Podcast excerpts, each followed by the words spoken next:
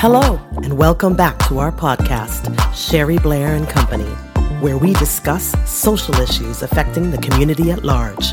And now our host, Sherry Blair.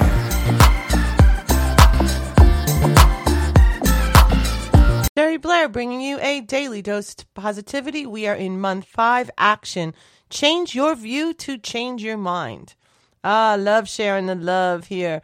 The strongest drug that exists for a human is the love of another human being. Open up your thoughts about what love is. Just think beyond romantic love or, you know, I love this person so much, or love that comes from that sexual encounter, or even love that we have toward family members. I want you to go to a two point oh level. That deeper love toward um, other human beings, toward relationships and human connection.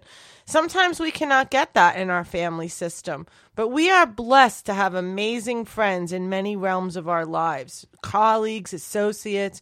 If you keep opening yourself up, you're going to experience a hell of a lot of love, and your blood flow and your health is even going to improve because of that.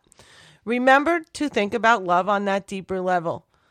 Again, not just romance and sex. Love for self, love for others, and love for what you are doing. Are you keeping up with your positivity tribe? Do you remember to surround yourself with people who build you up and let go of those that tear you down or don't support you, even in their silence? Be a junkie for loving and positive people in your life. Who can you reach out to right now in this moment to appreciate for being in your life? Do it, do it, do it.